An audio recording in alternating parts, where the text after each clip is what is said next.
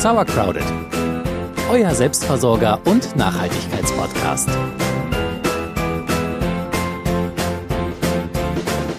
Die Tage werden kürzer, die Spinnweben glänzen in goldenem Sonnenlicht und der Wein ist endlich reif. Yay! Ja, in meinem Übereifer habe ich äh, schon vor drei Jahren einen 10 Liter Weinballon gekauft ähm, und seitdem steht er auch bei uns rum. Ich muss zugeben, mit 10 Litern war ich auch echt sehr optimistisch, weil so viel Wein haben wir gar nicht. Aber in diesem Jahr ist die Ernte ganz gut und jetzt wollen wir es endlich mal versuchen. Und damit noch einmal herzlich willkommen zu Sauercrowded, eurem Selbstversorger und Nachhaltigkeitspodcast. Ich bin Silja. Ich bin Jule. Und bevor wir gleich loslegen, wollen wir euch noch mal ganz kurz daran erinnern, dass ja unser Geburtstag schon fast vor der Tür steht und ihr uns gerne eure Fragen schicken könnt, ob das Fragen zum Garten sind, zum Podcast, zu wie wir irgendwas herstellen versuchen, wie auch immer. Schickt uns gerne die Fragen für das kleine Q&A an unserem Geburtstag, wenn da genug Fragen zusammenkommen, beantworten wir die sehr gerne. Um Fragen schicken könnt ihr wie immer über Instagram oder auch über unseren Blog. Kommen wir aber wieder zurück zu unserem Wein. Und zwar gucken wir erstmal ein bisschen in die Geschichte zurück. Mit der wichtigen Frage, wer hat's erfunden? Es war kein Schweizer, ich muss dich enttäuschen. Deine Landsleute haben tolle Sachen erfunden, aber kein Wein. Wein für die Schweizer. Schoki und Gras. So, beim Wein. Ja, äh, beim Wein ist das so ähnlich gelaufen wie beim Brot. Ihr erinnert euch vielleicht, das war nämlich Kollege Zufall, der da äh, mitgespielt hat. Der ist immer mit dabei. Der ne? ist immer mit dabei. Ja, irgendwo hat wohl irgendwer so ein ganzes Fass Traubenmost äh, rumliegen lassen. Und ja, was passiert dann? Das fängt an zu blubbern, es gärt schön und diese Plörre hat er dann aber trotzdem unter die Leute gebracht, weil er dachte, zu schade zum Wegschütten. Irgendwie erinnert mich das auch ans Bier, äh, an, an das die Biergeschichte. An die Biergeschichte, mhm. ja Gott.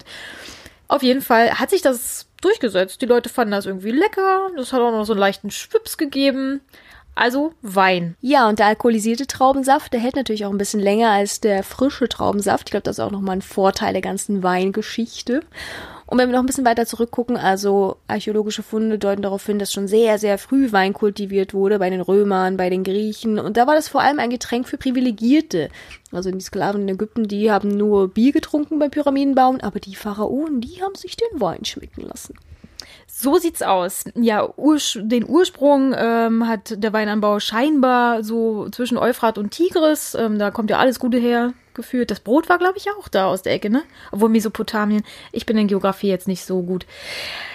Egal. Auf jeden Fall haben, ähm, kam das dann, der Wein kam dann über Ägypten nach Europa. Äh, die Griechen haben es salonfähig gemacht, würde ich mal sagen. Die haben angefangen rumzupanschen, schön ein bisschen Honig rein, mit anderen Früchten experimentiert und da wurde das dann so richtig zur Massenware.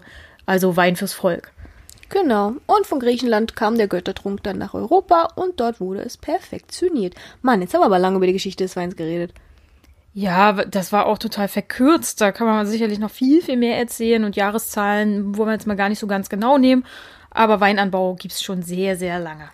Jo, aber wir sind ja der Gartenpodcast und nicht der historische Podcast, also gehen wir jetzt mal ran an den Wein. Und zwar an die Weinherstellung. Was braucht man denn, um Wein herzustellen? Wichtige Frage natürlich. Da braucht es zum einen Zutaten, die man für die Herstellung braucht, aber natürlich auch die ganze Hardware, Geräte und so, die man braucht. Womit fangen wir denn mal an? Ja, zum Weinherstellen braucht man echt eine Menge Zeug. Ähm, vieles davon habt ihr wahrscheinlich auch nicht zu Hause, müsst das also besorgen oder borgen. Ähm, ja, wir fangen mal an bei den Zutaten. Da ist natürlich gut Obst. Also man kann auch aus Getreide und so Wein machen, aber vielleicht fangen wir mal mit, wir fangen mit Obst an, wir fangen mit Wein an. Ähm, ihr braucht Zucker, je nach äh, Frucht mehr oder weniger. Also sehr süße Früchte brauchen weniger Zuckerzugabe und sehr saure Früchte mehr. Ähm, ihr braucht Reinzuchthefe, also so eine spezielle Weinhefe, die ähm, sollte man sich im Winzerei-Fachhandel besorgen. Dann braucht ihr gegebenenfalls Zitronensäure, zum Beispiel für Apfelwein braucht man welche. Ähm, ebenfalls gegebenenfalls Hefenährsalz und Antigeliermittel vielleicht. Wozu? Also die braucht man, weil manche Früchte werden im Gärungsvorgang so glibberig. Und dafür braucht man das. Beim Obst kann man denn wirklich aus jedem Obst Wein machen? Also wir haben jetzt ja den klassischen Trauben hier aus unserem Garten. Damit machen wir unseren Wein. Kann man denn jedes Obst für Wein nehmen? Ja, theoretisch ja. Du kannst auch Dosenobst nehmen, eigentlich total äh, Banane. Du kannst auch Bananen nehmen, aber Bananenwein? Genau, ja. Ähm, wichtig ist natürlich, dass irgendwie Zucker, ne? Hefe braucht Zucker, um Alkohol zu machen und es muss Flüssigkeit existieren. Also du kannst natürlich auch Wasser nachkippen, aber irgendwie muss das Ganze flüssig werden. Ganz verrückt. Also wir für unseren Wein haben, wie gesagt, wir haben unsere roten Trauben, die ihr bestimmt schon mal auf Instagram oder so gesehen habt, die die Vögel so gerne essen. Davon haben wir noch ein paar Kilo retten können. Die nehmen wir für unseren Wein. Dann haben wir Zucker und Reinzuchthefe. Das haben wir hier. Alles andere hier Zitronensäure, Hefe, Nährsalz haben wir uns jetzt alles auch nicht besorgt. Wie gesagt, wir machen das Ganze ein bisschen spartanisch und hoffen einfach, dass es erstens auch klappt, zweitens auch schmeckt.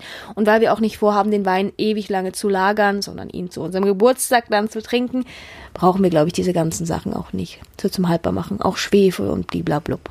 Werden wir vielleicht später noch was dazu sagen. So, kommen wir mal zu der Hardware. Ja, da braucht ihr ähm, große Schüsseln, um das ganze Zeug zu matschen und umzukippen und ähm, also mindestens eine, vielleicht auch zwei, je nachdem auch was ihr verarbeitet. Dann ein Kartoffelstampfer aus Edelstahl, wenn ihr weiche Früchte, Früchte nehmt, also wie Beeren. Die braucht man dann nur mit diesem Stampfer zerstampfen. Wenn ihr Obst wie zum Beispiel Äpfel oder so nehmt, dann müsst ihr natürlich was anderes, einen Fleischwolf oder so nehmen, um die klein zu. Ja, die muss halt klein werden. Ähm, dann braucht ihr Gärbehälter und Gärverschluss, ähm, wie beim Bier auch. Also einen großen Ballon, irgendwie mit so einem Röhrchen, also mit so einem Propfen, wo so ein Röhrchen reinkommt. Wenn ihr sowas nicht habt, müsst ihr euch sowas besorgen. Ähm, Easy. easy. Und dann braucht ihr noch ein sauberes Tuch, also ein Passiertuch oder einfach ein Mulltuch, Hauptsache sauber. Und eine Küchenwaage, Trichter. Später braucht man einen Schlauch zum Abziehen des Weins. Haben wir auch nicht, werden wir uns was einfallen lassen. Also so einen kleinen Pipifax, genau. Aber ganz wichtig halt die großen Schüssel und was zum Stampfen und den Behälter natürlich, äh, in dem das Ganze gären soll. Ja, die Profis unter euch, die denken jetzt wahrscheinlich, dass die Hälfte fehlt, aber wie gesagt, wir versuchen mal ohne dieses ganze, was ich schon sagte, Schwefel, Kalium, Prysulfid, Kieselol und und und. Also ich, Winzer setzen ja oft Stoffe hinzu, die ich gar nicht aussprechen kann, ähm, damit der Wein halt eben länger haltbar ist. Aber da wir uns eben erstens mal nicht ganz so tief ins Thema reingelesen haben und ähm, auch den Wein sehr schnell trinken wollen, verzichten wir halt auf, auf diese ganzen Zusatzstoffe. Jo, bevor ihr aber beginnt, solltet ihr natürlich alles gründlich waschen, Arbeitsgeräte, Gärbehälter und so weiter, alles mit heißem Wasser sterilisieren, das ist ja klar. Bei uns geht's auch gleich los. Davor, bevor der Weinherstellung, muss man sich eine Sache aussuchen, eine wichtige Frage stellen. Die da wäre, Jule. Saft- oder Maischegärung. Dun, dun, dun, dun. Ja, man kann halt auf verschieden, zwei verschiedene Arten Wein herstellen, soweit ich das jetzt gefunden habe. Einmal ist aus Saft, das ist relativ einfach. Und die andere Variante ist Maische. Und wir wollen ja zum Beispiel Rotwein machen. Da geht nur eine Maischegärung, weil nämlich die Farbstoffe, für, damit der Wein rot wird, die sitzen auf der Haut der Weintraube. Und würden wir jetzt nur den Saft nehmen, dann würde halt der Wein, den wir daraus machen, weiß werden, selbst wenn es rote Trauben waren. Genau. Also der Unterschied zwischen Saft und Mais- Maische ist eigentlich einfach, dass beim Saft schon wirklich nichts mehr am Fruchtfleisch oder irgendwie mit dran ist. Das ist wirklich schon der reine Saft, während bei der Maische halt wirklich noch die ganzen Früchte sind, die dann eben noch zerkleinert werden. Je nach Festigkeit könnt ihr das mit einem Kartoffelstampfer oder mit einem Fleischwolf tun. Jule hat es ja schon erzählt. Und wir wollen jetzt auch mal in die Küche gehen, weil wir haben jetzt vor, mit euch zusammen oder euch mitzunehmen bei unserer Stampferei der Trauben. Mal gucken. Früher hat man das ja so im Fass gemacht mit den Füßen, ne? Das wäre vielleicht auch mal was Schönes. Vergiss es. Wir werden das jetzt versuchen. So, ab in die Küche. Wir gucken mal, ähm, wie, wie, wie gut wir unsere Trauben mit den Kartoffelstampfer äh, zerstampft kriegen und wie viel Saft dabei rauskommt. So, Trauben sind in der Schüssel, Stampfer ist in Jules Hand. Ich würde sagen, es kann losgehen. Oh, guck, wie schön sie aussehen. Ich will sie gar nicht kaputt Eigentlich machen. nicht. Warte, noch eine in den Mund? Komm, noch eine. Ja, schmecken. Okay, los Wollen wir nicht doch ASMR-Videos machen? Warte, So. warte, noch eine. Nein, nein, jetzt ist Schluss. Okay. Und stampfe ich deine Hand mit. Oh. Irgendwie ist so. Ja, ist okay. ich weiß nicht. Oh, guck mal, wie viel Saft da rauskommt. Das ist ja geil. Total, das gatscht richtig schön. Also für alle Fans des ASMRs, verschweigen wir mal ganz kurz. Kurz, dann musst du den Mund halten.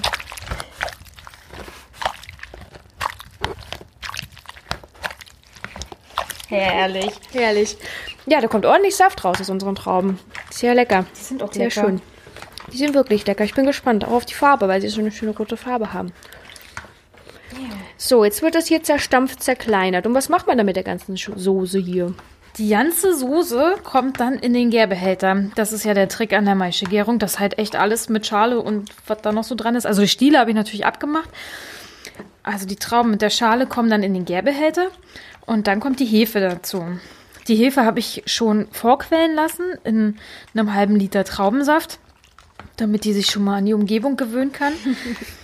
Musst du gleich einziehen? Ja, die blubbert auch schon. Muss- Ich weiß nicht, ob das richtig war so. Ich habe das, ich habe da unterschiedliche Quellen gefunden. Manche machen das, manche machen das nicht. Man könnte die wahrscheinlich auch gleich reingeben. Trocken. Ja, jetzt haben wir hier eigentlich schon sehr. Das ist gar kein Brei, es ist eigentlich schon total flüssig. Ist eigentlich schon Saft hier. Da musst du nicht mal lange stampfen und dann kommt es zusammen mit dem Traubensaft, den wir haben, der schon die Hefe drin hat und die ganze Soße hier in den Gärbehälter. Dann wird das zugemacht. Und dann kann das gären, dann kann die Hefe arbeiten. Wie lange denn so? Erstmal zwei Wochen. Also die Maischegärung an sich ist erstmal zwei Wochen. Und Genau, und danach würde man dann nochmal das ab, abgießen. Dann Genau. kommt ähm, die Traubenpampe raus und dann wird nur noch der Most weiter vergoren. Genau, das ist ja schon der nächste Schritt, den werden wir euch dann hoffentlich in zwei Wochen berichten können und weiter mitnehmen auf unserer Reise der Weinherstellung. Für heute werden wir erstmal noch zu Ende stampfen und das dann in den Gärbehälter umfüllen. So, war gar nicht so leicht, aber die zerstampften Trauben sind jetzt im Gärbehälter drin. Was fehlt jetzt noch, Julu? Die Hefe muss noch rein. Ja, also wir brauchen keinen Zucker oder so zugeben, weil die Trauben wirklich süß sind. Jetzt habe ich hier ja diesen, habe ich vorhin schon gesagt, ne, Hefestarter. Das ist ein halber Liter Traubensaft mit der Weinhefe. Und das kommt jetzt da rein. Ja, jetzt würdet ihr das dann verschließen. Also wir machen das auch gleich. Und dann muss das zwei Wochen stehen. Hin und wieder mal schwenken, damit die Hefe wieder in Bewegung kommt. Und wichtig ist, dass oben die Maische äh, nicht abtrocknet. Also muss immer schön alles unter Wasser oder unter Saft bleiben. Jo. Ah, du meinst die Haut der, der Trauben jetzt hier, Genau. damit die immer schön feucht bleiben. Okay, gut. Okay, Korken drauf, zwei Wochen stehen lassen, immer mal wieder schütteln, damit das alles schön in Bewegung bleibt und arbeiten kann. Und dann gucken wir mal in zwei Wochen, wie es aussieht. Zwei Wochen und ein Schnupfen später sind wir wieder vor unserem Gärbehälter. Hat ordentlich geblubbelt die letzten zwei Wochen. Mein Büro roch irgendwie wie in so einer Weinkellnerei richtig gut, aber vielleicht war das der Grund, warum ich so fleißig gearbeitet habe. Jedenfalls stehen wir hier wieder vor unserem Gärbehälter. Wie geht's denn jetzt weiter? Ja, jetzt ähm, blubbert's nicht mehr. Das heißt eigentlich, dass die Gärung schon abgeschlossen ist. Ähm, wir müssen den Wein jetzt klären oder schönen, sagt man. Also jetzt muss erstmal die, die Frucht vom Flüssigen getrennt werden. Und dann muss er noch eine Weile stehen. Was heißt eine Weile stehen? Der muss jetzt, ja, das ist bei, wir machen ja Rotwein, da ist das ganz, ganz äh, unterschiedlich. Man kann da eine mega Wissenschaft draus machen. Es ist eigentlich, das soll sich jetzt immer wieder setzen. Also die Hefereste, hier siehst du es, glaube ich, schon, setzen sich unten ab. Aber wenn wir es jetzt nochmal bewegen, werden wir wieder ein paar Hefeteilchen mit dazu, mit umwirbeln.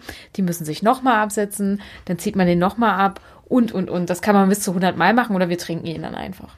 Ich würde sagen, wir füllen erstmal um und klären das Ganze. Und bin, bin sehr gespannt. Die Farbe gefällt mir sehr gut. Kannst du die Farbe beschreiben? Das ist mega rot geworden. Ähm, es ist auch so, wenn ihr eine Maischegärung macht, bei anderem Obst müsst ihr das jetzt nicht unbedingt zwei Wochen stehen lassen. Da kann man auch schon nach vier, fünf Tagen die, die, die Frucht von der Flüssigkeit trennen.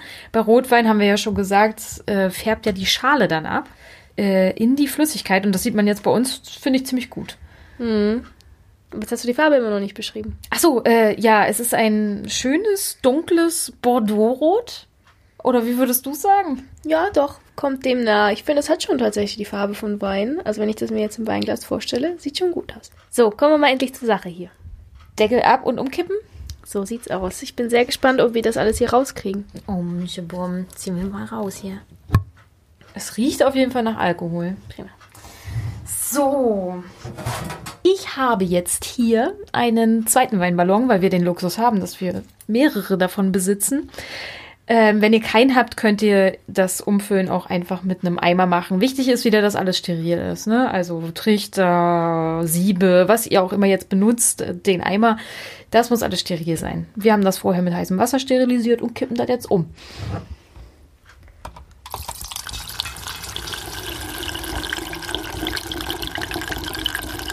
Gleich betrunken. Ordentliche Menge. Ja, ich hätte auch gar nicht gedacht, dass das so viel ist. Sieht aus wie rosa. Aber lecker sieht's aus. Genau. Okay. Jetzt muss eigentlich nur noch der Deckel wieder drauf und dann muss man noch mal warten bis zur nächsten Klärung. Wenn man das jetzt profimäßig machen will, dann hat man natürlich so einen Weinheber, das ist so ein Schlauch, mit dem den saugt man so an wie ein Tank und dann kommt das da automatisch rausgelaufen, wenn man das dann in ein tieferes Gefäß laufen lässt. Wir haben das alles nicht, ähm, würden uns das wahrscheinlich auch erst zulegen, wenn wir Spaß daran finden. Und wenn der Wein schmeckt. Und wenn der Wein schmeckt, ähm, wenn ihr sowas habt, super. Wenn nicht, geht's wahrscheinlich auch ohne. Das werden wir dann sehen, wenn er schmeckt. So, dann kommt der Nopsi wieder drauf. Das floppt gar nicht so schön, wie ich gedacht habe. Floppt nur beim Rausziehen. Ja, aber auch beim Rein so diese Luft weg. Gut. Drauf. Und jetzt wird er wieder stehen gelassen. Ach, die schöne Farbe. Kommt wieder in mein Büro. Werde ich hier wieder beschwipst beim Arbeiten. Aber es arbeitet jetzt nicht mehr so viel, dann blubbert nicht mehr so viel raus. Vielleicht hin und wieder mal. Der letzte finale Schritt, bevor der Wein dann im Glas landet, wäre dann noch. Ja, man würde den dann irgendwann noch abfüllen in Flaschen. Ich meine, dieser ganze Schönungsprozess, ich habe das ja vorhin schon mal gesagt, der kann ewig dauern. Äh, die Hefe setzt sich nochmal und nochmal und in der Industrie werden natürlich auch noch Sachen zugegeben, Schwefel oder ähm, Sachen, damit die Hefen dann auch wirklich tot sind und so, damit der nicht noch weitergärt in der Flasche. Wir haben jetzt so wenig, wir werden den wahrscheinlich nicht abfüllen, sondern direkt uns abfüllen damit. ähm, wenn ihr den, äh, wenn ihr so viel habt, dass ihr ihn abfüllen wollt, müsst ihr noch mal gucken. Dann muss man natürlich, braucht man so ein Korkgerät, damit man die Korken da in die Flasche treiben kann. Und dann muss er ja auch noch mal stehen eine Weile in den Flaschen, damit er noch mal nachreifen kann. Genau, das kann man alles machen, muss man aber nicht. Ob der Wein schmeckt, erfahrt ihr und erfahren wir am 13. Oktober. Dann nämlich feiert Sauerkraut seinen ersten Geburtstag und da wollen wir natürlich mit unserem Wein anstoßen und gerne eure Fragen beantworten. Also schickt uns gerne eure Fragen zum Podcast, zum Garten, zu uns, wie auch immer, über Instagram at sauercrowded oder auch über unseren Blog. Ja, wenn ihr ganz schnell seid, könnt ihr vielleicht auch mit eigenem Wein anstoßen, obwohl ich glaube, so schnell geht's nicht. Ähm, ich möchte noch mal sagen, wir haben euch hier eine wirklich sehr einfache und stümperhafte Anleitung gegeben und jeder Winzer wäre hochgradig beleidigt und das zu Recht. Ähm, das ist wirklich nur ganz basic und ähm, es soll Spaß machen. Uns macht es Spaß. Ähm, wir freuen uns auf unsere Special-Folge, auf eure Fragen und bis dahin, danke fürs Zuhören. Bis zum nächsten Mal. Tschüss. Tschüss.